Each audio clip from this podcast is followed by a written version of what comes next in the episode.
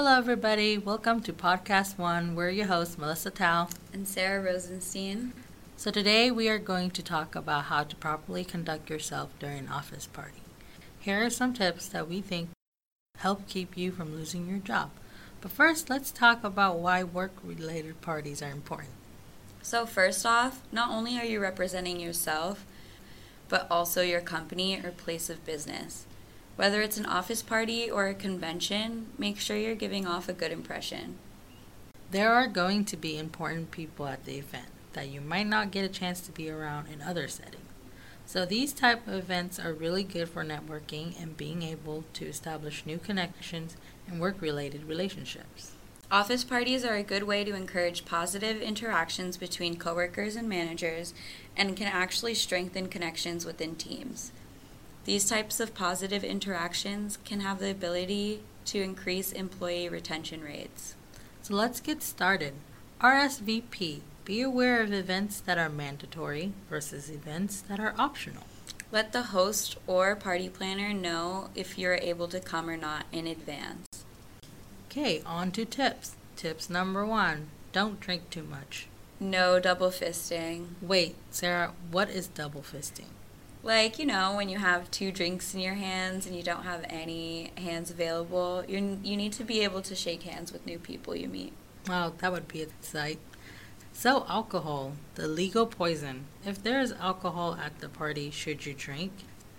Maybe if you're not driving home. But remember, don't drink and drive. You should already know that. An office party is still pretty much the workplace. You can drink, but have some self control and make sure you know your limits. You don't want to end up vomiting on your coworker, or worse, your boss. Wow, that would be a night to remember. Tip number two don't be late. I don't know about you, but if you're late and then there's really no point in going. I mean, you want to risk getting that kind of attention?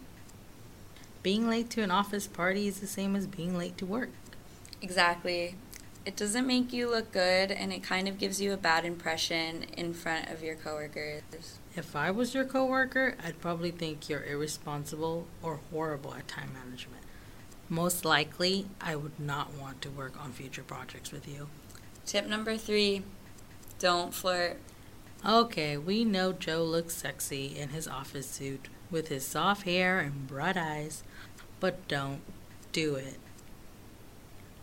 Flirting is not acceptable and it's not an appropriate practice in the work environment, even at an office party. Leave your feelings and desires at home. Lock it up, put it away. Again, everyone can see what you are doing. Tip number four stay classy. Dress appropriately for the occasion. Halloween is just around the corner, and I honestly think a sexy carrot outfit may just not be the best idea for a costume party. If it's a barbecue, go casual. Ladies, wear a nice fitted shirt or a blouse, no ripped jeans. Guys, on the other hand, don't wear tank tops and booty shorts. But if it's a dinner party at a fancy venue, dress up formal, but not prom formal. Also, make sure you don't wear anything too revealing. Act as though you're being watched because most likely you are. Tip number five be social. Communicate with your peers and coworkers. You can't go to a party and stand in the corner. You will look weird. Trust me, I've been there. Even if you are shy, try and step out of your comfort zone. And you may end up interacting with someone that can provide you with some valuable knowledge that you would have never known about. If you do see someone sitting in standing in the corner by themselves, go up to them and try to be inclusive. Make new connections, talk with people you might not normally get a chance to interact with in the workplace, but make sure you don't chase around the executives just to try and get noticed. This is a good opportunity to strengthen career oriented connections, so try and stay off your phone. Tip number six try to bring something for the host of the party. If the party is at someone's house, bring something that's appropriate and make sure you also give them a thank you card. And know who is invited to the party. Don't show up to an employee only party with a plus one and don't bring a rowdy guest. And lastly, thank the host. Tip number seven be open minded. For example, if it's a holiday party, don't assume everyone celebrates the same holidays as you. Tip number eight try to avoid making people uncomfortable. Keep humor appropriate. Don't make racy or racist jokes. In my experience, it was very, very awkward. Someone once tried to make a joke about Asian people with an Asian accent. It was horrible. I was so embarrassed and uncomfortable. I just thought this person must either be stupid or drunk. Or both, probably. Another thing, try not to talk too much about personal issues. Not everyone is going to be comfortable engaging in a conversation like that. I personally don't want to hear about how someone's boyfriend cheated on them and how they want to get back together with him, but they don't really know what to do. You know, that kind of situation. And so on and so on, especially at a workplace environment, right? Mm-hmm. No, thanks. Tip number nine avoid gossip.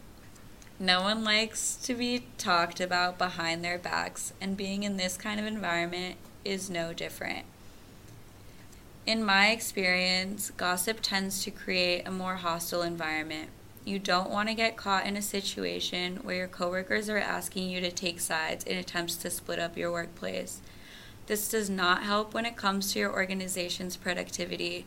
And if an employee if employees are having a hard time getting along, it's going to be even harder to accomplish group tasks. Be mature about the situations you may find yourself in and use, utilize your good judgment. So, to avoid gossip, just don't talk about your coworkers. Anything at work that made you mad should be left behind. If there are issues, you need to contact the boss beforehand and discuss it. At a party, everyone is there to have fun. Don't try to stir up problems just because you don't like someone. It's probably going to make things awkward and you may not enjoy the party yourself. And remember this quote if you don't have anything nice to say, then don't say anything at all. And tip number 10 make sure to stay positive and have fun. After all, it is a party. Dance to the music, shake your booty, eat the food, and laugh with your coworkers. Just remember to be respectful and nice to everyone. All right, everyone, that's all the time we've got. Thanks for tuning in to Podcast One on how to properly conduct yourself at an office party. We hope you can use these tips to your advantage and that we were able to teach you a little bit about how to act pro- appropriately. And hopefully, these tips can help you become a better person. Good luck and have fun with it. Thank you.